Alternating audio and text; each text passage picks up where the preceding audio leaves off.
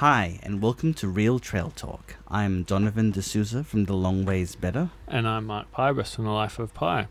Welcome to episode 32. We have a very special guest back by popular demand. I think there was an internet uh, campaign to get him back onto Real Trail Talk. Welcome, Ben from Going Solo. Hello. So, Ben was on the Hike Your Own Hike roundtable that we had, and we brought him back to give a kind of different perspective to what will be a very angry Don episode um, on the Bibbulmun track doing Northcliffe to Walpole. Yeah, I think I've signposted this is where I'm gonna really let loose. Yeah. So so we've liquored uh, Don up a little bit, so his tongue's very loose.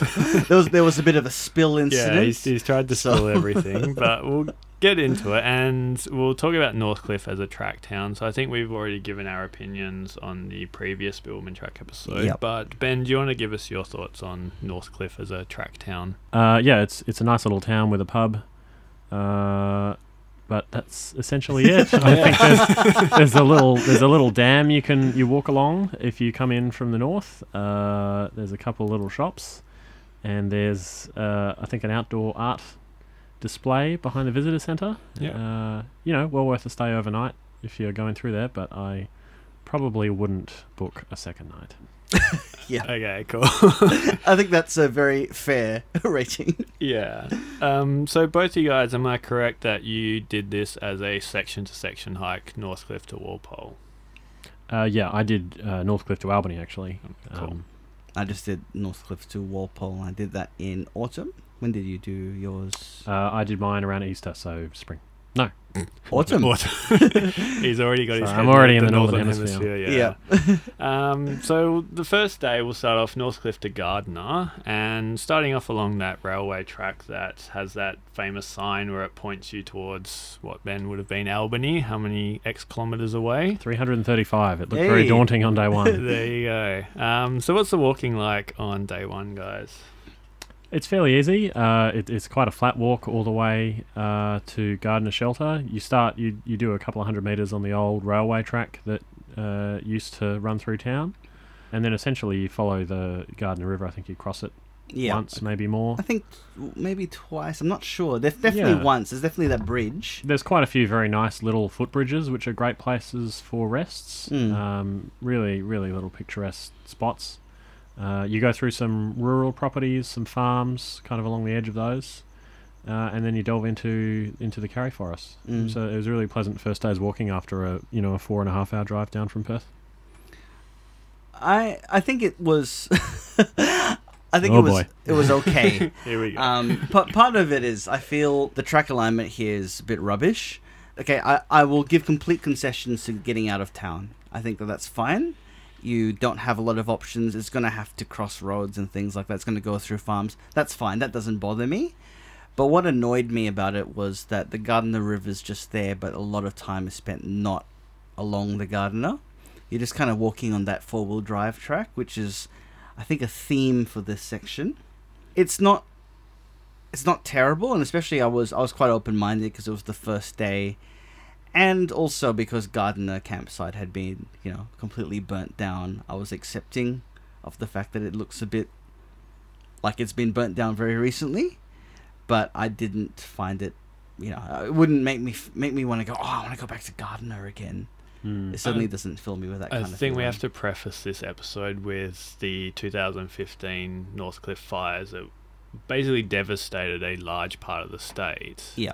And it's not going to be as it was pre bushfire. So I think that has a major factor in kind of both of your experiences on this. So.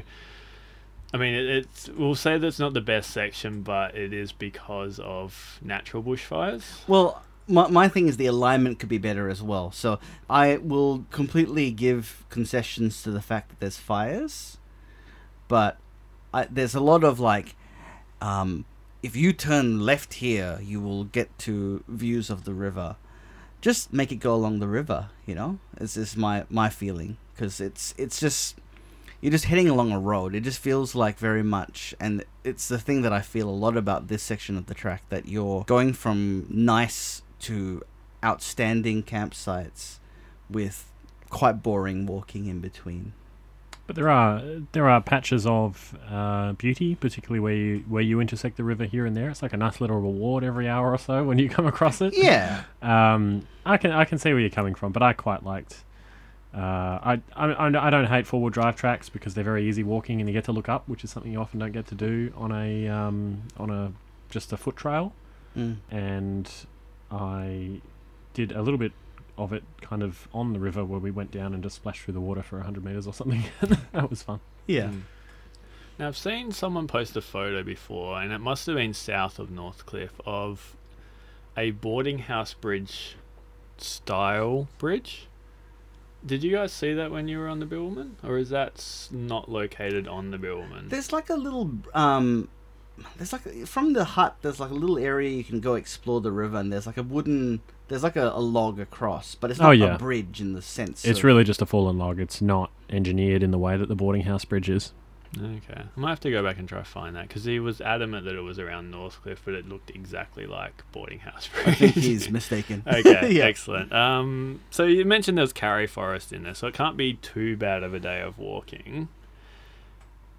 No, Don. It's okay. It's very burnt, Karri Forest. It's it's it will recover. I think Karri, unlike Jarrah, recovers much nicer. And I think this I would say this is an acceptable day of, of walking. It's not the most impressive patch of Karri Forest along the track by a long way. Mm. Okay, but the the campsite at Gardner is quite nice, and it is one of it was your first uh, coming across the rammed earth um, style huts, wasn't it? Yeah, I think it was. I think that was the first rammed earth hut that I stayed at, and it's good. You know, some people don't like them. I think that there there's a bit of conservatism in there as well as um, and personal taste, but I don't have a problem with them. How about yourself, Ben? Um, I like. I understand the necessity of the design. I agree they don't really have the character of the timber huts, but maybe once we have some twenty or thirty year old rammed earth huts, they will.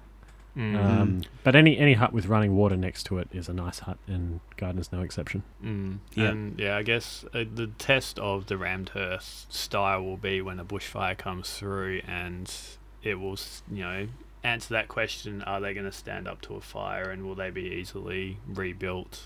Whether you just put a new roof on and that's it, a new tank.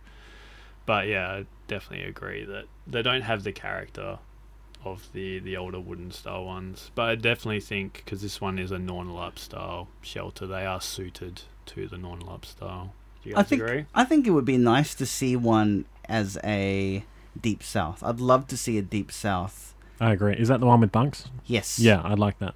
Because I think that would actually be nice. I think it would look cool, um, but get to be seen because we've never seen one yet. Yeah, I really don't like the um, the windows that they put in the um, in the rammed earth shelters. It's almost like they're only two sided shelters, unlike you're three right. sided shelters. And so, if it's blowing a gale, it really gets deep in there, and you can't escape it. Whereas in the three sided shelters, the wooden ones, as long as the wind isn't coming straight into the hut, which it rarely is because they're oriented away from the prevailing winds, um, then you're not too bad. But you kind of can't escape it in a lot of the rammed earth ones. Yeah, and because the the Nornalup ones have like half walls on the other side, so you're always getting, you know, like basically the equivalent of three walls because you get half a wall on the other two sides. Whereas this, as you say, you're quite right. It is like a window, and it's much more open. So that's a kind of a, a yay kind of Eh, yeah. Uh, Wait and see. Yeah, a, a walk out of town kind of uh, day. So move on to day two, and the finish of the day is quite good, but to get there is kind of okay. okay. More of the okay. Would you? Uh, no, I disagree. like I- it? it's it's it's your introduction to the Pingerup Plains. It's a very different environment to uh, you know the Karri Forest or the Jarrah Forest that you would have come from if you've come from Perth. Um, it's much more wide open territory with big sky and uh, swamp bottle brush everywhere. Low lying, it'll be inundated in winter and spring. Um, kind of sandy soil, but still firm, so it's easy to walk on. And you kind of drift through these big open plains with kind of patches of karri forest here, every here and there, which are like islands because they're usually a little a little hill where it's slightly higher ground where the karri grow, Mm. um, which is normally where you stop for a break. And um, you can usually move quite quickly through those sections because the ground is so flat and forgiving. So I think so. This was the first multi-day walk I'd done after the overland track. so that that really clouded my my view of this section because I looked at it and I was like, so a friend of ours, Didier, he said, "Oh, the Pilgrim Plains are beautiful. You'll love it." And I got there and I was so disappointed because I just found them really compared to button grass plains i found it really boring i mean i liked the bottle brush and i think that this is probably the only section of the track that i think is better to walk in uh, autumn because of the bottle brush like it's quite Mm. spectacular to see but there's just so much of the same like i felt it becomes very repetitive and i didn't enjoy it because i, I found it very much the same the whole way through and a lot of it is on the same road that you're on. So basically, once you leave the farmland on the first day, you're following this four-wheel drive track for the whole time. And I guess part of this is is the philosophy and the what the judgment of is of, of a good track. Because I think we probably have a difference of opinion on that. Would you say like? That's Yeah. why we brought Ben in. I think so. Yeah, because I, I, for me, it's all about like as we'll talk about in the next podcast when we talk about Frenchman's Cap. There were two days that were basically to me five star days, and there's very few five star days for me on the on the Bibbulmun because there's a lot of compromise. There's a lot of days that are more about getting f- like a, this section to me really annoys me because it's very much from getting from point A to point B to get to outstanding campsites, but the walking itself isn't as Mm. good as the campsites. I think that's maybe part of a reality of walking a much longer trail. Yeah. If you're going to try and engineer a thousand kilometer trail, you're going to have to make more compromises than a, a 70 kilometer trail or something Yeah. like that. And that's something that I realized about myself. Like walking this track, I was like, no, you're not that person who enjoys the really long track because you'd rather have an uncompromised trail than something that's compromised. You just want to go straight to dessert. Well, no, well, no, I want the meat. Is what I want. what, what he's saying is he wants to move to Tassie. no, but I mean, the thing is, you- you're quite right. Like, if you think about the the tracks that are famous for being outstanding scenery, they're probably a week or less, right? But the long tracks are much longer, and there's always going to be compromise days that you're going to have to kind of take into account. I compare it to the Lord of the Rings trilogy. You know, it's like 12 hours long. There's a lot of really slow, boring bits, but then you get to the cool battle scenes and it's all worth it. And if you didn't have all that build up, it wouldn't be quite the same. That's actually a very good way of putting it. Because, yeah, I mean, as you say, there are some amazing campsites on this section, but to get there, there is the compromise. Yeah. Um, I mean, I think the comparison I'd make with Frenchman's Cap, which we'll talk about in two weeks' time, is that it was hard going to get from hut to hut, but the scenery was outstanding, and that made it worth the effort beyond the fact of, of the destination. I think for me, I'm very much about the journey, not the destination, and I found that this walk was about the destination less than the than the journey. Hmm. Well, it's it's a mentality thing. It depends whether or not you can, you know, you're comfortable putting up with some, you know, quote unquote boring sections. I I don't mind them. I just put in the earphones and chug along, and Yeah, I, I quite like the, um, you know, not having to think for a while. That's what I like about forward drive tracks is just getting to plow along and not worry about whether you're stepping on something, whether you're going to trip over, um, and then you, you know, and you get that change, and I like that that variety, I guess, in terms of terrain and, and interestingness. Uh, it's you need the peaks and valleys, personally, but Yeah, I Mm. think that, that's I think that's key to whether you agree with me or Ben with this section is that as we talked about in the um, hike your own hike roundtable is that you know I'm like chasing the dragon for for quality scenery, but then you're going to do the PCT. You know, like you you you like these long tracks. that's true. There's there's a lot of road sections on the PCT. yeah. But there's also some of the most beautiful landscapes in America, so it's Yeah. you know you got to earn it. That's what I like about Yeah. it. Maybe I see it as like a, a ch- personal challenge. You you got to earn these beautiful views and these beautiful campsites, and that makes them all the more rewarding. yeah. Uh, but maybe you just have to be a bit of a masochist like me to enjoy that. yeah, I'm kind of with you on this one, Ben. Like, you can't have it 10 out of 10 the whole way. Like, you have to have some sections where you battle, and I think this is probably one of them. But there's a bit of a question for you here, Don. What were you expecting going into this section? Because that's probably key to probably Yeah. why you're feeling this way. So a lot of people said to me this was their favorite section of the whole track. And I looked at it and I went, Are you serious? Are you serious? Because, you know, to me, if I want to talk about sections of the track that I actually think are outstanding, you know, Walpole to Denmark is outstanding. Balingup to Pemberton, I think, is outstanding. Like, I hmm. think you could hold it up I, I personally feel walking through the Karri Forest through that section or doing the very varied Walpole to Denmark section, that holds up really well against other tracks in other states as a seven day hike or eight day hike. Whereas this just did not hold up to me, especially I think coming after the Overland, where it, you know, as you were saying about like, can you have 100% all the time? No, you can't get 100% all the time, but you can get, you know, you can get 80% all the time on the Overland. And this was, you know, there were days that I would say were like 20%. Mm. I mean, you quoted in your blog post that the Bibbulmun track actually describes this as one of the like wilderness experiences on the track. Yeah. And it's not. It's not. Yeah. You know, Like- when you. So I'd say the difference is when you climb Cradle and you look around, you don't see a world beyond Cradle. Yes, you see the overland track. Yes, you see the huts, but you only see a world that is national park. Just like in when you're in uh, Fitzgerald River, you just see national park. This you're constantly seeing reminders that this is not a wild place. You're seeing, you know, they say, "Oh, this is the most remote and wilderness section." You're on roads most of the time. That's why you don't see any other roads because you're on a road the whole time. Uh, we'll uh, calm Don down a bit and we'll get to, to Lake Maringup.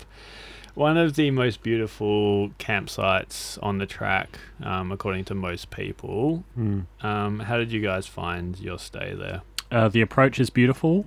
Um, so you do what is it, 16 k's or something like that from the previous shelter, um, and you uh, the last two k's is really nice. You come out of the plains and you come into these groves of enormous karri trees.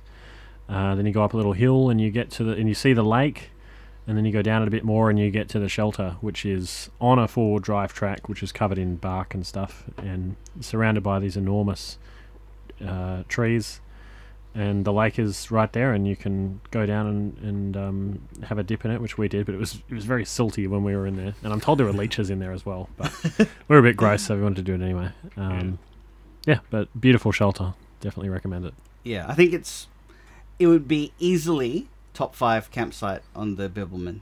Would you agree, Ben? Uh, yeah, yeah, Yeah. I would. It's it's just so beautiful, and that to me made it's one of those things that made me go, okay, well, I haven't enjoyed the walking, but I'll I'll give you this. This campsite is amazing. It is just so beautiful in that forest. Um, and like one of our friends, Didier, he stayed two nights there, and I can see why. You know, like mm. it's it's just one of those places that you know, like I- as I always often say, like the long way is better. Is that this is the place you can only get to on foot, and it is one of those places that is great to discover as you're hiking. And I think coming from being quite bored with the walking, and then as you say, like that lead in is just you start seeing the karri trees, and it's it starts, you know, surrounding you with this this grandeur. And we saw emus as we were walking in, so it was actually you know quite an eventful walk into the campsite. And then where it's located, you couldn't have picked a better place, I reckon. Yeah, totally. It's just a beautiful spot. Yeah, and one thing the Bibbulmun Track Foundation doesn't tell you about is the pig hunting hut that is located nearby. yes, Oh, on yeah. the other side of the lake. Yeah. Um, was it you that had the interesting story about that, or was No, I read it. else? I read it in Ah, the that's book right, yeah. that this they found like a pig's head just sawed off and left by the jun- trail junction, and just blood everywhere. And then they walked to that hut, and people like had chainsaws and were cutting down the trees around there to make a bonfire. Oh, Jesus. Yeah, That's pig hunters for I'd say the problem I have with the Bibbulmun track in this section is that I think that the Bibbulmun is probably at its best in springtime for most of its length. But this section is the bit where you often get a diversion because it gets flooded. And that to me is a big problem. I think it's something that they need to find a more permanent solution for it because to do this section and miss out on seeing Lake Maringup, I think it would be a real letdown. You know, you the track goes to places like the Valley of the Giants, or it goes to the uh, the Gloucester Tree, but this particular place is something that no one really knows about. I didn't really know about it before getting there, and it's just as spectacular, but you don't get to go there in springtime. It just is closed. And that to me is a terrible outcome for the track if you're walking it at that time of year. Uh, yeah, I mean, I was lucky enough to do it in autumn, so uh, didn't have that issue, but it would be a big problem if that were the case. Mm. Mm. And pres- uh, precisely why I've booked this in for early June, just so I don't get all those diversions. But I mean, especially the last two to three years, we've had really wet winters and wet springs. Certainly is a bit of a downer if you're coming from overseas or over east and you're doing this track wanting to experience it in full. Yeah. And this area is quite susceptible to diversions. Yeah. Um, especially spring slash summer this year, where they put in what was it a sixty odd kilometre diversion through um, because of bushfires or prescribed burns. So, I mean, it is an issue, but again, it's a free track. We don't have the resources to put in a permanent solution right now. yep. So I think we'll probably wait till the end of the podcast to discuss how this area could be improved. Yeah. So we'll move on to day three. Um, Don, I know you woke up to a, a lovely sunrise. Ben, how was your, your waking up on, on the morning of day three? Yeah, the same. It was just beautiful. Uh, I think Bonnie and I walked down to the lake's edge just to watch the sun come up. Um, or maybe Bonnie did and I was lazy. I can't remember. But anyway, it was still very pretty regardless of what happened. Um, and it was, it's just, a, the Karri Forest is beautiful in the morning, a bit misty. Kind of the, the, the canopy is just getting dappled with the golden sunlight. It's really, really nice. Hmm.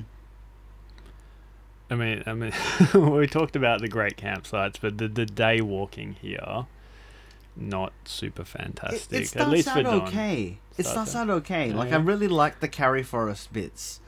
Um, It's, funny because there's a bit where you follow forward drive track for a bit, but it's really dense. It's surrounded on both sides Yeah. by really high vegetation, so it does feel a bit wild. But then there's these duck boards, which I don't understand, which are Yeah. like they'll traverse a bit, you know, and then there'll be another 500 meters of nothing, and then there'll be like a duck board for 100 meters. And I'm like, if this area is inundated, like, what is the point in being dry for 100 meters when you're just gonna be? There is no way you are escaping that water. Just Yeah. shake, shake your boots out. yeah. but they make in in in autumn They're made for a great space to um, stop and have a break because you can use them as a seat. yeah, Mm. that's a good idea. Yeah, Not really what they're intended for, I but think- whatever. I think to start with, it's it's good because you get you know you, you get a good mix on this day. You get karri forest, and then you get Pingerup Plains, sort of you know that that grasses with the the swamp bottle brush, and you're quite right. Like it, it doesn't make any sense that there's boardwalk for a little bit and then there's a knot because you're pretty much going to be walking through because you can see the mud, like it's got boot prints still from the the spring before, so this area would get flooded, but there's just bits of boardwalk, and you just think, well, why bother? Why just not just do the whole thing? Because I do wonder what those poor trail maintenance volunteers thought they were achieving when they put that in. No, I I'm sorry think- if they're listening to this and they're like, oh. You actually, ha- I think you have to provide a little hope every now and then, and it's just that hundred meters of oh, this is okay, and then you get straight back into it. yeah, Yep, yep. For 100 meters, I'm not going to have trench foot. yeah, yeah. 'Cause I, I think John Chapman when he because he walked this when it just opened, and he said, and this is a guy who was hardcore. He said that like two and a half k's straight of walking through flooded sections is too much. Well, because people talk about two to three days of walking through this section flooded is Yeah, a life changing experience. So, like, walking with Wired, you know, quite a famous hiker, she did this mm. section, and she got to a point where she just went, "This is terrible." Like, I'm, and she did the diversion around from Lake Maringup, so and was walking along roads that were flooded, and just said, "Like, I've reached my my like wits end with this stuff. It's just too much." Yeah, I understand. And uh, we're coming up to the Pingerup Plains, which everyone who's ever researched or done the Bibbulmun always thinks of flooding.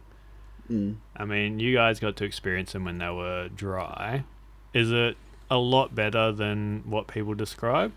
Or is it just kind of flat, non, non, what would you call it, flooded vegetation?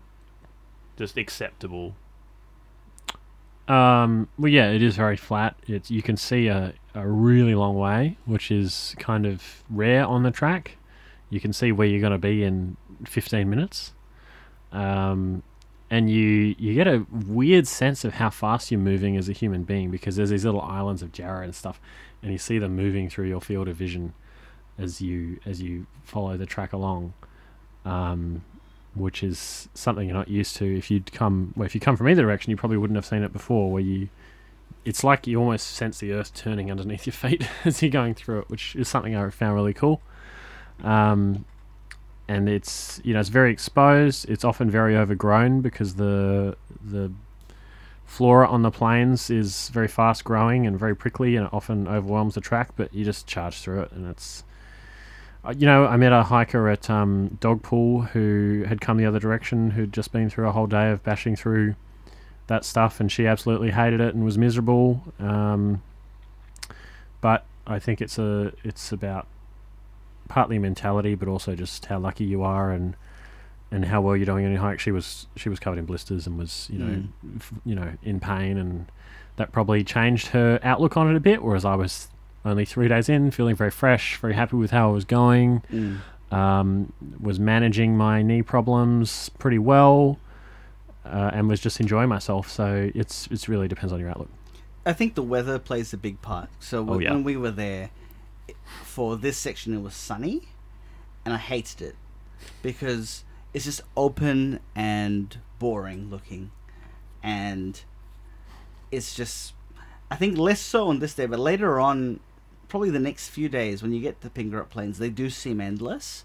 But on this day, it's just really pockets between the forest, and there's a lot more forest on this day than it does get later on hmm. and also there were things where it looked like exciting things were in this direction to the right of the track or to the left of the track at certain points. I I remember there was a bit where there was these granite domes, and I thought, oh, that would be awesome. I think we're going to go there. No, we're not. We're just going to go through this burnt Jarrah forest instead. And that really bothered me because it felt like I was just in Kalamunda again rather than in something different and new. Because you know, when people talk about this section as being quite unique and different, what people forget is that there's a lot of Jarrah here. And if you're not a fan of Jarrah walking, you're not going to like the Jarrah here because Are you a fan of Jarrah walking, Donovan? I'm, I'm- not sure. I'm not a fan of Jarrah walking. Oh no way. I way! don't think we've What a ever shocker. covered this before. Wow. Yes. Please I've- tell us more. I've never mentioned this before. yeah, so the because the Jarrah in the Pingerup Plains is really stunted looking. It doesn't really. It looks like the stuff near Collie. It doesn't look like the Jarrah that you get in, in the hills where maybe it's a bit bigger. Like you're not going to find Dwellingup style Jarrah or the Jarrah that's near Swamp Oak or in the transitional forest between Balingup and Donnelly River you're gonna get that really stunted, ugly, sandy soil Jarrah. So I was really frustrated through a lot of that. Mm. But I we mean, should the- we should request the BDF to you know plant some nicer Jarrah there. yeah, like transplant all the sandy soil and just get some nice loamy clay soil where Yeah, it can exactly. grow like nice and tall and provide Don with shade. Exactly. Exactly. Yeah. Yeah. Is that so much to ask? Yeah, that won't cost anything at all. Actually, let's ask the Forest Products Commission to get in there and do that for you. Oh, yeah. because they love planting trees. They they do. Yeah. yeah, straight after clearing them. um, but the area, like the national park that you do walk through, which I'll ask you to pronounce, Don, because I can't. D'Entrecasteaux. That one. Um, it is known to be quite wild, and like you're up the top of Mount Chudalup, and you can see the islands of forest. Surely that would be more interesting to walk through. No, It's okay. Like, do you not get that sense of like wilderness? You're no, in? because you see roads so much. There's so much roads. It's just that's the thing is because see the the problem with with WA is that because it's flat, you can build roads easily. Whereas in Tassie, they just wouldn't build a road because it's too hard. So you see roads all the time, and that that bothered me a lot. Um, and this section isn't so bad, but towards the end of the section, you start entering what I consider the nadir of the Bibbulmun track when you join Dog, Dogpool Road. And it's just roads for like 20 Ks. Oh, that was my favourite.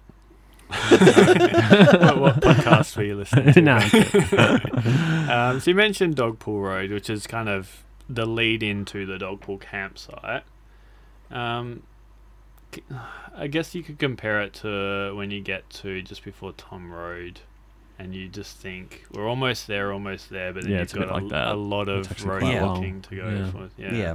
So not the favorite for both of you, I'm guessing. Well, you feel like you're moving slower because when you're on a wider road, you feel like you're moving slower because the things tend to move slower in your field of vision. When you're on a narrow track, it feels like you're blitzing through. Yeah. Mm. And Uh, unfortunately, the track is burnt.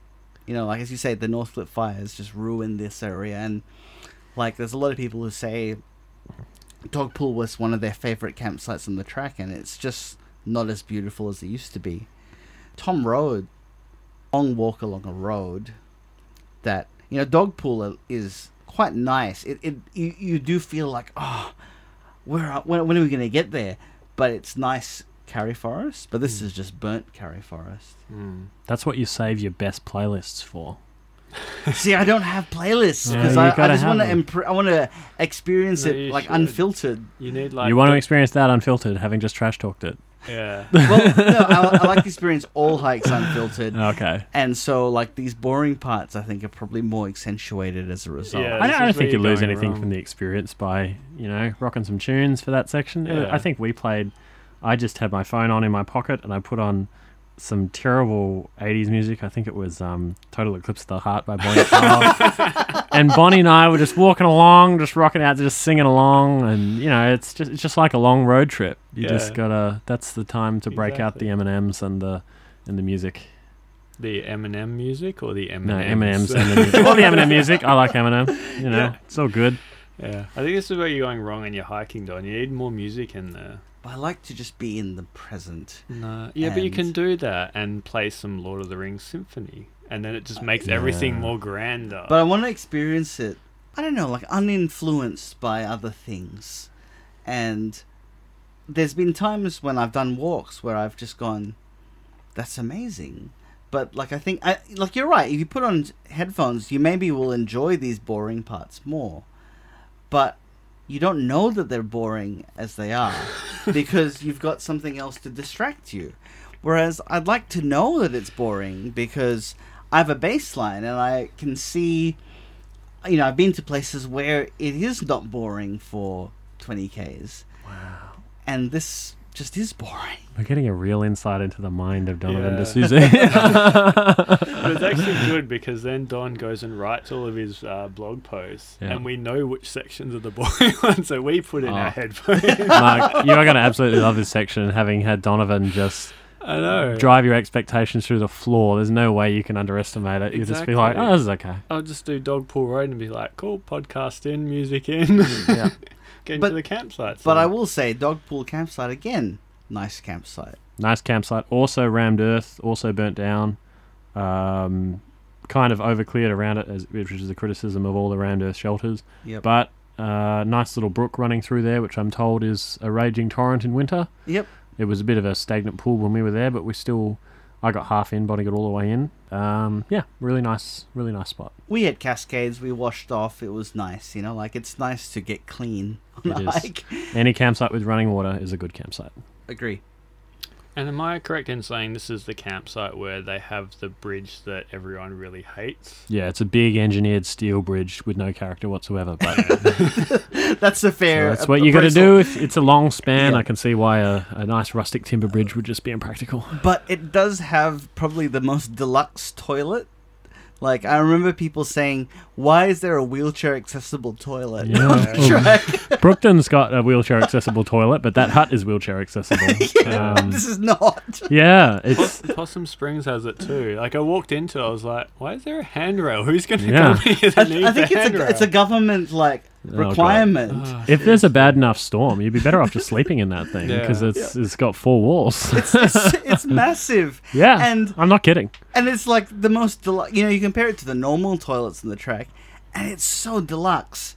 It doesn't need to be, but they must have like some rule where it must be DDA compliant. No, I Mm. actually think they're they're better for the track, especially if you get to a, a hut or a campsite where it's really crowded and you need just a, a place to change or do something like that, and you don't want to do it in a tent or Yeah. in your sleeping bag or something. I enjoy it for that quality, but yeah, they're definitely over-engineered in that sense. You walk into the toilet and there's a man with a bow tie going, "Hello, we have a seat right here for you." I'll grab a warm towel for you, sir.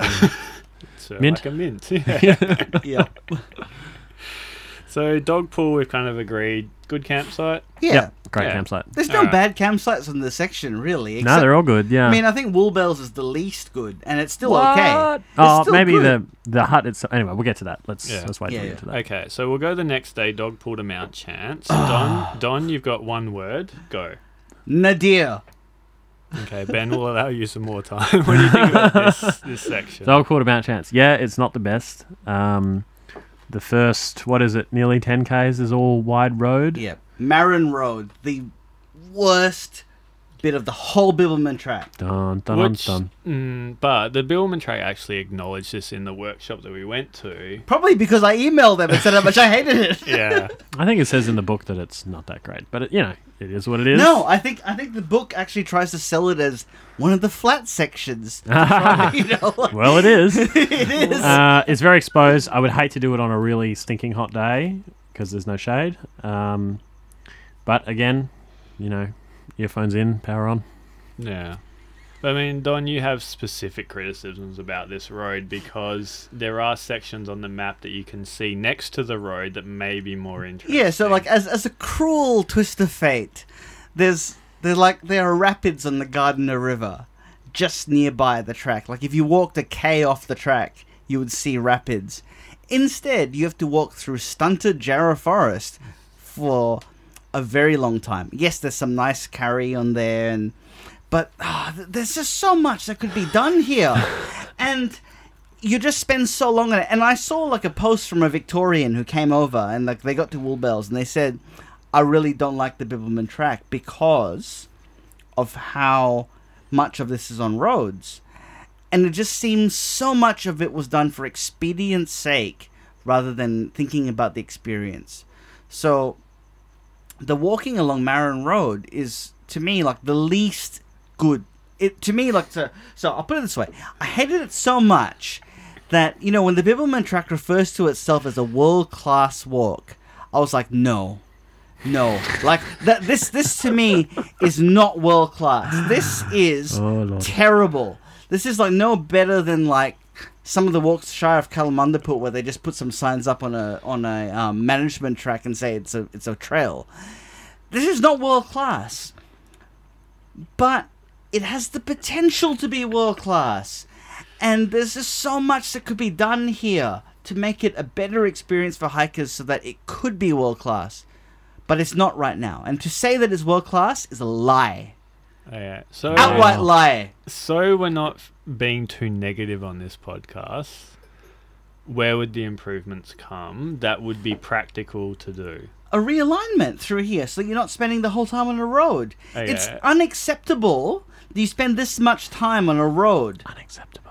Unacceptable because if you're t- if you're telling people that this is a great a great track and you tell people that Western Australia is really good to visit in the springtime and it is. I love when you drive through Perth and you see the wildflowers. You go like why did they plant these ugly plants the rest of the year? And you see it and it's just like it is stunning to drive down the freeway this is an area that could be stunning and you know the whole track is stunning up to this point even even like the boring jarrah forest is nice at this time of year comparable to the rest of the year Okay. you know like no think about it like you, we were talking about preston national park it's a nice nice to see all the wildflowers there. I think it would be boring in autumn. But Mm, no, this section here okay. This section here though is the only bit of the track that is problematic in springtime because it's flooded.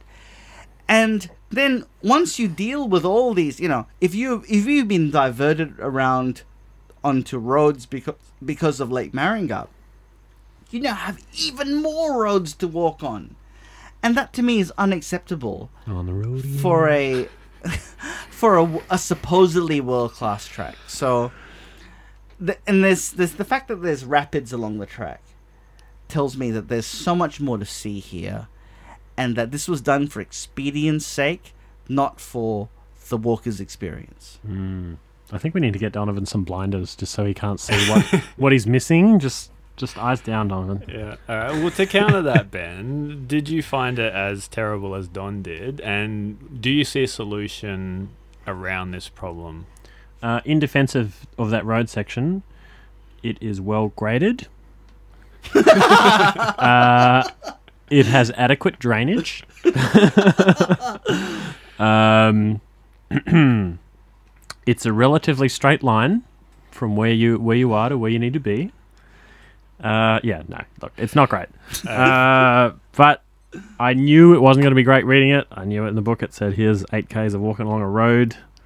I was expecting very little, and my expectations were met. But that's eight k's walking along the road. Then you turn left and continue walking along the road. Yeah, but then the road gets a bit more interesting, doesn't it? It does get better. Yeah, yeah, because then it goes up a bit. Uh, if I remember correctly, you go past some little dams um, with some suspect water supply, and um, then eventually on the way to where are we ending up today? Mount Chance. Yeah. Yeah. Mount- Yeah. Um, then you, you do eventually return to the plains and onto a pedestrian track. And that's where it gets good. Yeah, it does get good there. Yeah. Yep. The approach to Mount Chance shelter is nice. All that bit through the plains is great. Very overgrown when we did it. You had to charge through foliage, but that was still you know, kind of fun in a way. Yeah, I'm, I'm fine with overgrown track, Yep. But make it walking track and make it interesting. And this was interesting because I like that you got to these islands of forest, and then every now and then in these islands of forest, just where there's enough water, there's maybe one or two karris. Yeah. And that's really cool. I do. What I like about the road section um, is, you know, if you, You, like something about the yeah, road there are there are there are pros. There aren't many, but there are pros. Well, Uh, well, well drained. if you well if you want to if you want to bash out six k's now, you can do it. It's not that hard. Yeah, so we, we did push through this, but I don't care about that. Yeah, I do. Yeah, I know, I know you do because you're a long distance guy. Yeah. Yeah. I mean, it must be said that this is one of the longer days if you double into Walpole. Mm. This is 25 k's of hiking, so you do need some sections where you can bash out 6 k's an hour. Yeah, and uh, this day was even a bit harder for us because A, it was quite warm, um, and B, we had heard rumours that the Mount Chance shelter was out of water, which turned out not to be true. The tap was uh, the tap was just a bit dodgy, um, but as a consequence, we lugged like four liters of water on top of our regular daily water. So I think we we're each carrying like six liters for that whole day, which made it quite heavy. And then we got to Mount Chance and realized that the tank was actually fine. You just had to fiddle with the tap a bit. um, So Ben But had yeah. a, a tougher day than Donovan. Oh no, it was And- hot. It was hot and uncomfortable in that day, which added to my hatred for this section. wow. I'd have loved to have actually seen you on this day. Just walking along like, And I mean, you know, you come from the overland track and you do this, and you just go like, not world class. I mean, not having the map in front of us as we're talking, would would you be able to divert the track on boardwalk because this will then become flooded in winter and spring at a sufficient distance between um, Dogpool and Mount Chance? So the thing is, if you instead of crossing the bridge, if you follow the river, you come to the rapids, and then I don't mind if you join the road at where it turns on to it turns off Marin Road. A little bit of road walking. I understand that there's no choice sometimes, but if you make people walk and road this long, my question is then what's the what's the difference between doing this and then just walking on a road in the city? yes, maybe there's more forest, but the forest isn't that exciting. So, what does it matter? It's just there's just so much more that could be done here to make it more of a wilderness experience. When you, especially when you say, "Oh, this is the wildest section of the track; it's the most isolated." No, but if you're walking on roads the whole time, that's not isolated. That's just not good enough, as far as I'm concerned. okay. Then I guess we get to the hut. Yeah, so Um, Mount Chance, um, you're kind of getting to these big granite domes that this section is now famous for. Um, the the campsites are probably one of the some of the best along the track. Um, would you guys agree that this is one of the better nights in this section? Absolutely. Absolutely, Definitely my top five. contender for number one, maybe even. Oh, really? I w- really would like it. I would say top five for sure. Yeah, yeah. I just really like the the granite dome. It's a really easy scramble up to the top, and you have this amazing view over the plains, Yep. which is just stunning at sunset and sunrise, which is when you're going to see it if you're hiking. Um, and in the morning, we went up. We saw the mist all over the plains. You could see all the plain sections because they're just covered in fog. You can see where you've come from. You can see just an incredibly long way. I think we could Yep. see um, uh, Broke Inlet just, and it's just spectacular. And you watch, you watch a good sunset up there. You see the, the golden light hit the karri trees. It is uh, one of my highlights of that whole Northcliffe to Albany section that I did was there, and also Woolbales the next night, uh, which was very similar. It just great, love it. Yeah. I think that this is after hating the day. I, t- I thought, thank goodness that this campsite is amazing, and the view from there, like it was so good. Like as you as you say, like I climbed it in the evening. I climbed it in the morning because it's that good. Mm. You know, like I think as far as campsites go, there's very few that are as good as Mount Chance. Mm. And the the top of Mount Chance has reception for anyone who's planning, communicating, organising drop-offs Mm. or whatever. And as you say, like look, the view out to the plains, it's like an African savanna. You Yep. know, like you can just Yeah, see absolutely. forever, and because of all the grasses, it's just this open landscape, and it's it's astoundingly beautiful.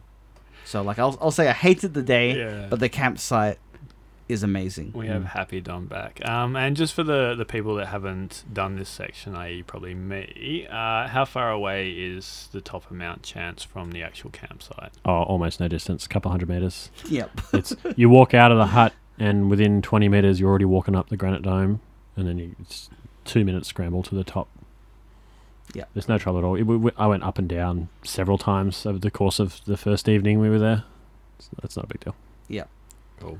Well, fingers crossed they get good weather in June, but you never know. Yep.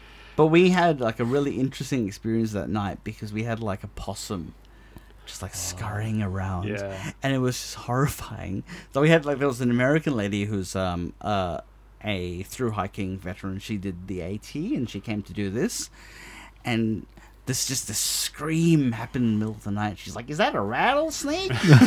and it it it sounded like either like what we decided was is either an emu that was like around and it was just walking around, or it was a possum that was just like because we heard this like scratch on the wall and it just sounded horrifying but and alyssa's like go check it out I'm like no i'm not gonna go check that Well, you out go check it out. yeah um, Got some really nice tent sites. That oh it does yeah That's what I stayed in my tent that night. There's a little loop, um, which is kind of ensconced in this grove of karri and other other trees and stuff. Really nice. definitely All right, and we move on to. I've got a tick on my little sheet here for this day because it's a Happy Don day. it is It's the kind of the, the full on Pingerup Plains experience on this day. yeah And I Mm. know, Don, you got some better weather. because wa- it was worse Because it, yeah, because it wasn't super sunny, let's put it that way. it was really cloudy and rainy and as a result i think we got to see the plains at their best. So there's a photo i took of the plains as we left mount chance that is one of my favorite photos of the bibbulmun. Ironically because i hate this section. Um, and it was just like i went oh i get it.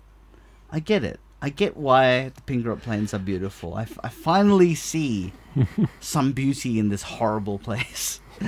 Um, because we had this this cloud and just this nice light and it just looks really lovely. And then further along the track because it had rained there's just all these spiders in the plains. And you don't see them normally because they're not wet but because of all the rain all the spider webs were visible. And they're all these kind of orb weaver spiders. And as a result, I actually thought this section was really beautiful because of it. Because as as far as you could see, there was there were all these spiders, and you know that doesn't sound really great. No, I understand because you But see those was. like when places get flooded and the spiders like migrate to the trees and then they just become giant webs. Yeah, I can I can picture that. Yeah, Mm. and just all the dew, it was just marvelous. And I went, I can I now see some beauty to this section that I've so far hated. And you do 8k more of Plain, which is all on walking track, hmm um, almost all. And um, then you get to the road that leads up to the top of Mount Pingerup, which Mm. is uh, a short diversion that is definitely worth it. I went up there and had a Yeah, worth the side trip. had a yeah morning break, kind of similar to the top of Mount Chance, except a bit higher, um, and just another stunning view. Good place for a break, and you'd really be silly to, to walk that section and not take that little diversion. Yeah, I agree. And I Mm. think I think that that's the thing that there's more of these side trips are, are good because as as we've talked about, the one that's near Monadnock is not marked. Mount Randall. Yeah, you know, like I feel like it's a track that should be marked so people have the option to do it, and it's great that in this section that there are these side trips like Mount Pingerup. So the walking from Mount Pingerup onto Woolbales, what's that like um, for the rest of the day? Uh, it's kind of nondescript forest. Uh, nothing really that jumps out of my memory. Just probably more stunted Jarrah, um, which we know Donovan's not a fan of. Nope. but but look, I'll, I'll say I was in a good I was in good spirits Yeah. because the morning was so good. I was like, "Ah, okay, it's fine. It's Yeah. it's not. I don't love it, but I'll forgive it. Was and it, it's good to have shade. Yeah. Yeah. Was it burnt though? Yes. It was. It was burnt, stunted Jarrah. like the worst of the worst of Jarrah for Don. When I walked Yes. through it, there was this bizarre, really, really short section, maybe only like 300 meters, where everything was blown over like there'd been a big storm, but just incredibly localized. I couldn't work out what was going there. Like, was There's it a UFO me- landing yeah, or something? meteorite or something. I don't know. Anyway, Interesting. and then there's yeah, there's a wooden footbridge, and then a bit more kind of Pliny slash Jarrah. You know, can't decide what it is section, and then you end up at uh, at Woolbale Shelter. Yep. Another great shelter. Not Yes. not for the shelter itself, uh, but for Woolbales, which is the well the the Woolbales Hills, but the, specifically the granite dome right behind the shelter, which is uh, along the similar lines to Mount Chance. It just offers stunning views. Is really really short walk from the campsite. Um, Phone reception as well. phone reception as well, although not as reliable as Mount Chance. Uh, great views of the inlet. Um, you can see 360 degrees, so sunrise, sunset is all just gorgeous there. Mm. And just oh, we went up at night and saw the stars, and that was probably my hi- probably my highlight of the whole track. was- Really? was that one experience lying on my back on the top of Woolbales, just watching the Milky Way. Uh, it was a moonless night. Just it's a spectacular array of stars in the sky. No clouds. Just seeing them kind of revolve above you, and uh, that was unbelievable. You, know, it was so clear you could even see all the, the nebula and stuff, and the purply bits, and all the stuff that you normally only see in really good astro shots Nice. unbelievable. And I was really, con- I had that same thought that you had, Donovan, when I was up there, which is like this is a really unique part of Western Australia that you you know very few people get to see, and it's only accessible by this very specific way. Um, and I felt really, really lucky to be there. Yeah, I, I had positive feelings about this campsite. I think it's, you know, it's the least ex- least spectacular in some ways. The campsite itself, like where the hut is located, Yeah. is is okay, and especially because if you look around the other side of of the particular granite dome, there is a Karri forest pocket, and I just kind of wish that they'd move it over there. Who I don't know. Maybe there's reasons. I I. I feel like they went they wanted it to be different because otherwise it would be basically Mount Chance Part Two. So because they didn't do that, it would probably Not necessarily a bad thing because I mean Ben, you had that as possibly number one, and Donovan, you had it top two, uh, top five. So Mhm. I mean, Yeah, but I mean, it where the hut is probably located is good to get up to the top, and the view is outstanding. Mm-hmm. You know, it, it is very good. So it, Yep. it is worth it for that. I climbed it twice in the day. Yeah, I'd say if you're going to go it. there, go there at sunset. Definitely be there for sunset. Yep. Go again after dinner when the stars are out, um, and then wake up early and go there again for the sunrise. Yep. Unforgettable. noted. Yeah. I'm in quite a good position here that I haven't done it, so I can just uh, yeah get all Yeah. these tips. Or you can even camp up there. I think Bonnie was talking about camping up there, but it was kind of too scratchy or something like that. I can't remember. But if you have a good ground sheet or something, you could even just roll out your mat up there. Or if you don't have an inflatable mat, as long as it's not going to rain, it'd be perfect. All right, so moving on from wool this is quite a significant day, especially if you're doing a north to south, end to end. And Ben, I'm assuming because you're doing Northcliffe to Albany that this was the first time on the Bibbulmun that you had seen the coast. Mm. The, this day was my low point of the entire track, not because of the track, but because of the things that happened to me.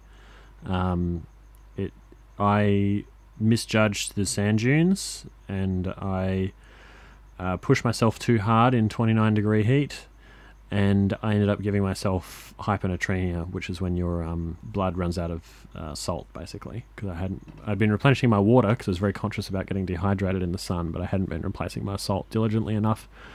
And then when I got to Long Point Shelter, I'd planned to double all the way to Mount Clare that day, um, but I got to Long Point at about lunchtime.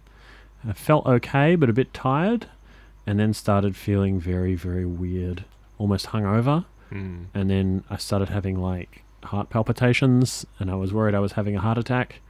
Um, and I was actually quite scared because I was conscious of how far away I was from everyone and from any kind of help. So Bonnie had left you at this. Yeah, stage. yeah, she she left at Mandalay Beach. But anyway, maybe we should tell it chronologically. Um, but look, don't underestimate sand dunes or salt.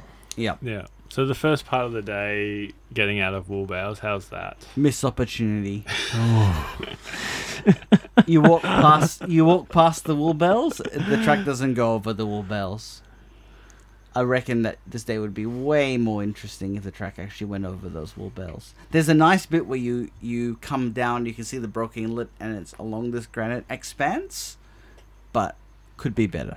So you're comparing it to the old Bibbulmun around the Monadnocks, where it, Exactly. it went around Mount Vincent, Mount Cuthbert. Exactly. Like I feel like this is like the opportunity where, you know, you've been on quite flat terrain for a long time. You could have a Monadnocks type experience by going over the Woolbales. Doesn't happen. Ben? Wow. Man, I feel like these would be great Donald Trump quotes you could appropriate and, and make them Donovan's take on these things. Um, but anyway, uh, yeah, no, it's you know it's more more Pingerup Plains for a bit. Then you come across Karri Forest, and it's kind of a more substantial, enduring Karri Forest than you've seen before. It's not just little patches, and it's part of the first big landscape transition. If you've come from Northcliffe. Uh, and then you get to the coast and you start seeing coastal scrub. That's very burnt. Okay. Uh, you know, Yate, Bullich, all those kind of things. Uh, and you get you start hitting much more sandy track, which is much more difficult and slower going to walk on. Yeah. And you start seeing things like tires, which they put in there to try and stabilize it. You start seeing things like conveyor belt rubber, which they've just lain over big sections. Um, and personally, I'm not a fan of, of sand walking, but uh, it's kind of there's a reward in that it's it's kind of the, the you know the, the harbinger of the of the ocean, and you you struggle through these bits, and then eventually you get to a rise where you see the Southern Ocean for the first time on the bib track, which Mm. if you've come all the way from Kalamunda would be really momentous. Yeah. Um, and even just coming from Northcliffe, it was momentous for us, and it was great. And then you then you get spit out at Mandalay Beach. So the Mandalay was a Norwegian trading ship uh, which was wrecked on that beach in either the late 1800s or early 1900s. And there's a really interesting story of how the sailors all survived. I think all of them survived and made their way back to Norway. And that was quite a remote part of Western Australia at the time. It kind of still is, but even more. Um, and you can read all about it on the plaque, which is a really interesting stop. And then you go down onto the beach, which is very wild and very rough. And then you climb a bunch of sand dunes for hours and hours. Yeah. I, you know, I thought that we were almost getting there, but how wrong I was. it was just insane. And there's like that bit I remember, not long after Mandalay, we have to really run up a dune Yeah. because if you don't, you're just gonna slide back down. There's a lot of that. It's another place where trekking poles really help. Yeah. Do a bit of extra. You can use a bit of your arm muscles as well as your legs. Um, but it's it's essentially up and down, up and down sand dunes for several hours. um, your your k's per hour goes through the floor. I I tried to stupidly make it up, and I started going. I was really pushing myself to be at least above four k's an hour.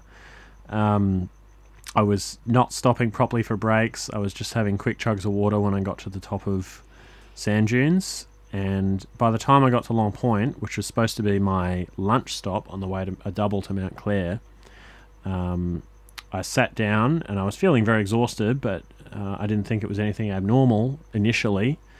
Um, and then I sat down in the shelter, enjoyed the shade, and then my heart rate was not slowing, and I was still sweating really profusely, and I was starting to get a headache, and I was still breathing really heavily. And then after like two hours, none of this had improved one bit. My heart was still going like I don't know, 120 beats a minute or something ridiculous like that. And uh, I started to realize something was up. Uh, and it was a bit scary because you're a long way from help out there, and even with my PLB, nobody, nobody's going to be able to get there in time to, you know, to save me from a heart attack.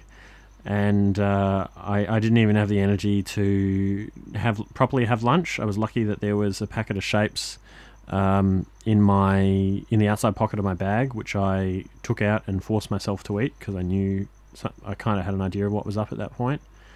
Um, which was basically that my body had run out of salt Mm. which I'd neglected. I was very conscious about replacing water because I was sweating so much, but I didn't account for all the sodium that you lose when you sweat and all the electrolytes that you lose, which are essential, as I have since discovered, to regulating water intake in cells. Because if you don't have enough sodium, the cells swell, Mm. and basically you feel like crap and uh, kind of like a really bad hangover.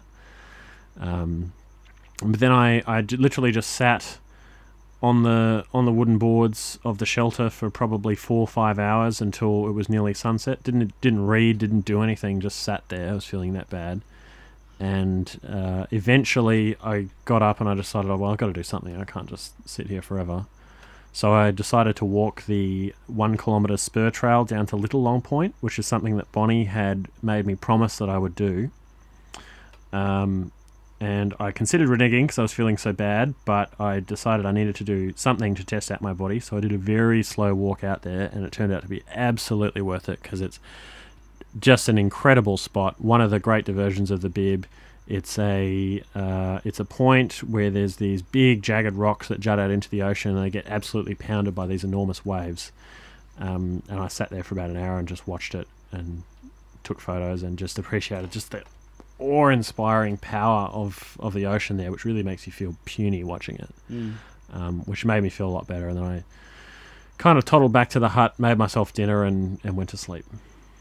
So Don, how was your your experience at Long Point? So mine was probably less scary, but the walk into Long Point, you know, when you get to that junction, it's so long to walk Oh, into the hut. It just, it's like more. Probably, I think it's more than 500 meters to walk to there. I have to agree with that. It is ridiculously long. It's- you There's go like- something cruel about seeing the little sign with the shelter on it and then it not appearing for like 10 minutes. You're like, I've been made a promise. and then, um, so I decided I was going to do the side trip, but I have the old chunky books, not the new ones, and it just made no mention of how long it was. And it's quite a long walk, you know, as you say, it's a K, so it's two Ks there and back. Mhm. And I set off too late, and I didn't realize how long it was going to be. And I was wearing my, you know, very fashionable Keen's campsite shoes. And it just it just was too far, especially when there were so many new guides on the track. So after I got to a certain point, I just went, you know what, this is not worth it. So I had to double back, which is a shame because, as you say, it's supposed to be a fantastic side trip. Mm. But Keep it on your list. something I want to go back and do. Yeah. Really? Because I thought you'd said that you would never ever do this section again. I, I'll put it this way: I think that from Mandalay Beach onwards, it has the character of the Walpole to Denmark section. yeah. So, like, I feel like it changes from that point on to be like the section I love the most. Mm. Uh, what are you doing in in early June then? you can come join me at Mandalay Beach. Yeah, maybe if I have the time. Yeah, I'll Yeah. do it. All right, so we're gonna do Long Point straight into Walpole. There is the hut at Mount Clare that you can stay at, um, but it is about 20 k's into Walpole from Long Point. So it's, I mean, ideally you would stay at Mount Clare because it is such a beautiful campsite, but just logistically it doesn't work out to make much sense to stay there after Long Point. Um, so Long Point to Mount Clare, how's the the walking there? Well, I had planned to stay at Mount Clare. I'd planned to double past Long Point, but obviously that didn't happen. Um, so what happened was I woke up at like 2 a.m. having fallen asleep at sunset, which was like 6:30, and I was being dive bombed by a squadron of mosquitoes, and I put some DEET on my forehead, and that didn't stop them, and I was wide awake because I'd gone to sleep so early. And eventually, I was just like, "Stuff it! I may as well do it now. I don't want." After yesterday's experience in the heat, I was, I just wanted to, I wanted to get to Walpole ASAP so that I could have my town day because I really needed to recuperate and have a shower and go to a chemist and sort myself out. So I, I packed up at 2 a.m. And, and started walking. So I did that whole section in the dark. So I probably can't say a lot about the beauty of it. Um, I can say it is actually quite nice in the dark. You get really cool ocean breezes. Uh, you have to swat a lot of spider webs off the trail because they all come out at night and cover the track, and the spiders are actually in there at night. um, which is, I think I, ca- I was counting and I lost count at about 50 of the number of ones that I had to. There was no alternative but to tear them down because they were right over the middle of the track. I tried to avoid them where I could, but anyway. Um, and the the forest had kind of a spooky dimension to it once I got to the to the taller trees around the deep river. Um, and I remember getting to like the only structure along that point, which is this weird little uh, shelter, which has like a single a single bar of or a single plank of wood to sit on. So it's like 15 centimeters wide, um, with a roof uh, which is in the middle of the forest before you get to the Deep River Bridge, and that just looks so creepy at night with no one around. um, and then I crossed the Deep River Bridge and started ascending Mount Clare, which had a really spooky but atmospheric vibe Mm. at like five in the morning. And I delayed my arrival into Mount Clare because I didn't want to get there before people woke up, but that turned out to be pointless because nobody was there. Um, and I had a, a really nice breakfast there and saw the sunrise at that hut, and it is a beautiful shelter. And I wished I had made it there the night before and stayed there because it would have been a much nicer night than at Long Point. Mm. Um, it's near the top of Mount Clare. It's surrounded by very tall trees. It feels very ensconced in the forest. And if you do sleep there, you have the security of knowing that the next morning it's all downhill into Walpole. Yeah. Yeah. And one of the great things about that campsite is the, the tingle trees nearby. Oh yeah, I think it's the better of the two Tingle Tree campsites because there's Tingles at the Giants campsite, but I think that that's nicer there. Yeah, Sorry. Um, yeah, I think it's nicer there. And so we, we didn't leave quite as early as you did, but we did leave. we did leave early. We did leave before first light because we were really keen to get into town.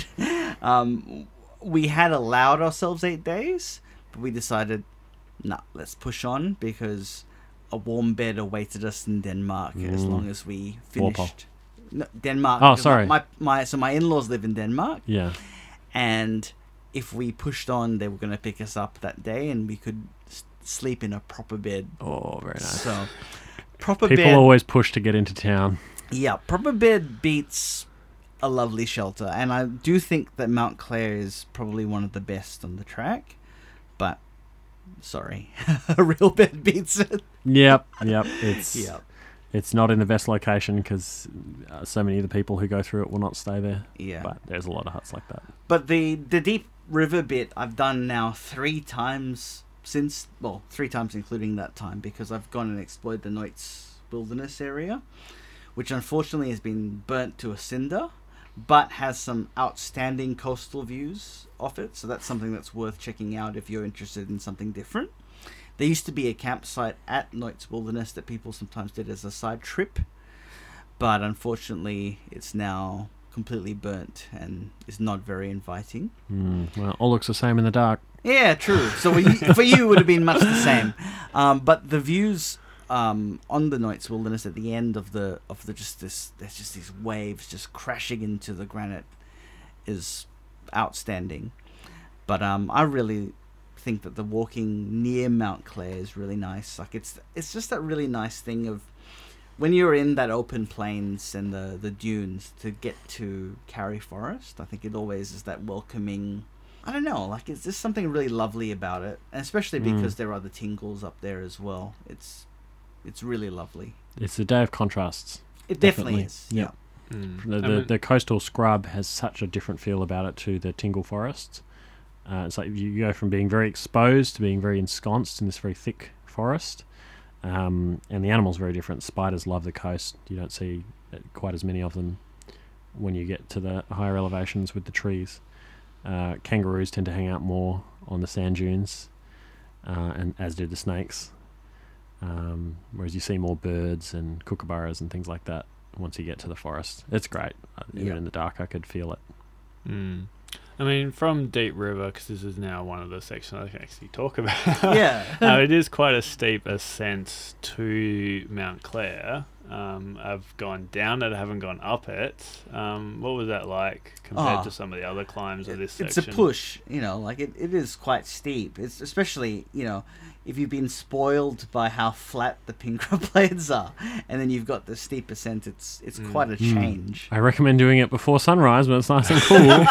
uh, I took it very slow. I was very conscious that my body was still weak at that point. I didn't want to push my heart or anything, so I was taking it very slow and taking lots of breaks, Mm. even in the dark. Yeah, I mean, there's lots to enjoy around there as well as like nice grassed areas in between like mossy forests and, and it was kind of really overgrown, but not in a, a bad way. Um, it felt really enclosed. That's probably the best word for it. That forest. Yeah. I mean, I did it in summer, so I'm imagining in autumn it would be even better when it was cooler conditions. hmm And the summits, I mean, the the side track to the summit's a bit of a non-event. Yeah, It's, it's worth doing. I was Yeah, I did it. Yeah. I was wondering, Yeah. like, Yeah. if in winter it's better, or if it's a clear day it's better. But you kind of get to the summit of Mount Clare, and you're like, well, "What am I meant to be looking There's at?" just here? trees yeah. everywhere. yeah, yeah. You get a better view from the John Rate lookout, which is a little bit further down on the way into Walpole. You, Yeah. you see the uh, Nornalup Inlet, Mm. which is the bigger one. Um, yeah, and the ocean. And the the Rates Tingle, named after Rates John Tingle, Rate. named after a very unfortunate forester named John Rate, Yep. who was killed by the trees that he discovered.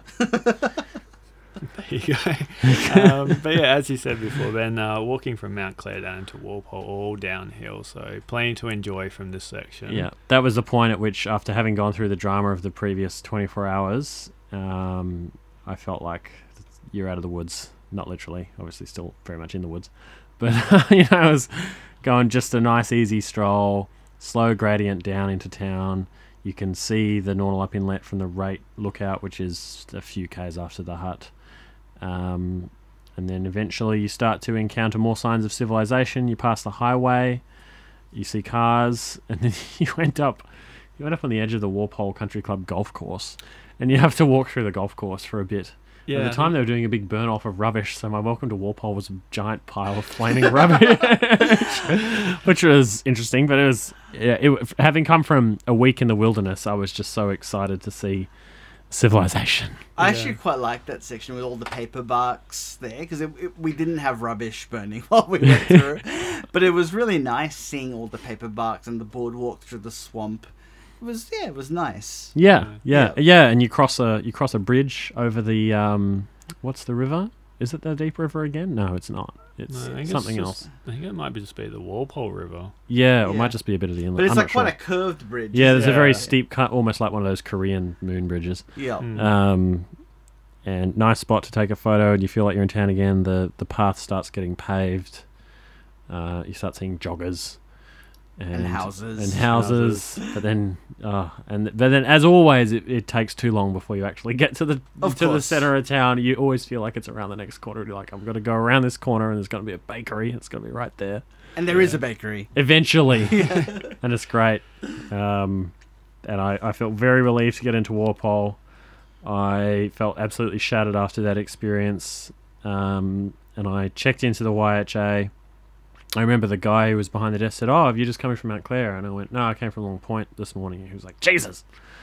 Um, Yeah, I don't know which why. is a long way to go, if, considering I arrived at like 10 a.m. Yeah. So, know. there is this attitude of like, um, because in the books they say, oh, it's worth breaking it up because it's quite hard, but I think it actually was quite an achievable twenty. It was, it was very much. Um, but to get there at 10 a.m., I think is surprising. Yeah, yeah.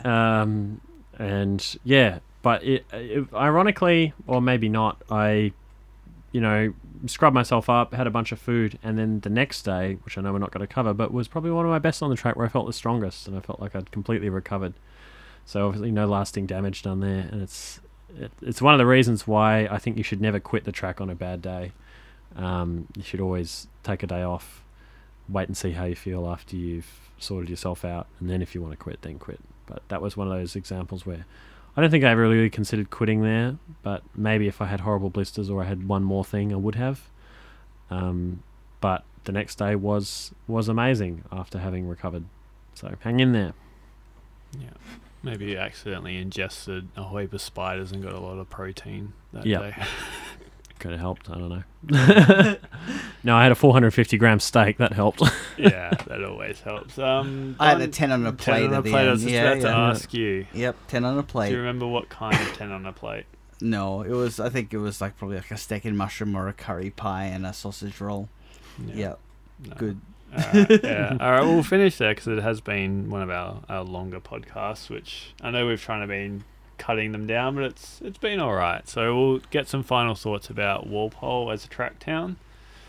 Uh, we'll start with you, Ben. Uh, definitely a better track town than Northcliffe. It's um, a tourist town. It's got quite a few different things going on. It's got, I think, two little supermarkets. Uh, it's got a bakery. It's got a proper restaurant called the Top Deck Cafe, which does a great steak. Uh, the inlet is quite beautiful. Um, you could even spend a couple of days in Walpole, rent a boat, rent a little tinny or something, and go explore the inlet.